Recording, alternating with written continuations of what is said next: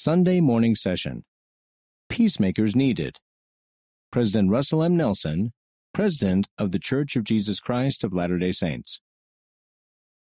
As disciples of Jesus Christ, we are to be examples of how to interact with others, especially when we have differences of opinion.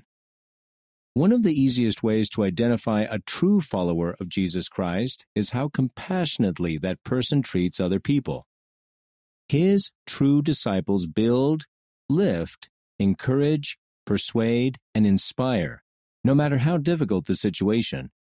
True disciples of Jesus Christ are peacemakers. The Savior's atonement made it possible for us to overcome all evil, including contention. My dear brothers and sisters, how we treat each other really matters. How we speak to and about others at home, at church, at work, and online really matters. Today, I am asking us to interact with others in a higher, holier way. Charity is the antidote to contention. Charity is the spiritual gift that helps us to cast off the natural man who is selfish, defensive, prideful, and jealous. Charity is the principal characteristic of a true follower of Jesus Christ. Charity defines a peacemaker. I invite you to remember Jesus Christ. Pray to have the courage and wisdom to say or do what he would. As we follow the Prince of Peace, we will become his peacemakers.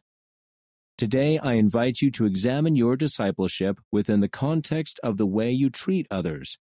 I bless you to make any adjustments that may be needed so that your behavior is ennobling, respectful, and representative of a true follower of Jesus Christ. See the full address at conference.churchofjesuschrist.org. 15 new temples announced.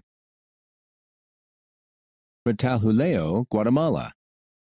Iquitos, Peru. Teresina, Brazil. Natal, Brazil. Tuguegarao City, Philippines. Iloilo, Philippines. Jakarta, Indonesia. Hamburg, Germany. Lethbridge, Alberta, Canada. San Jose, California. Bakersfield, California. Springfield, Missouri. Winchester, Virginia.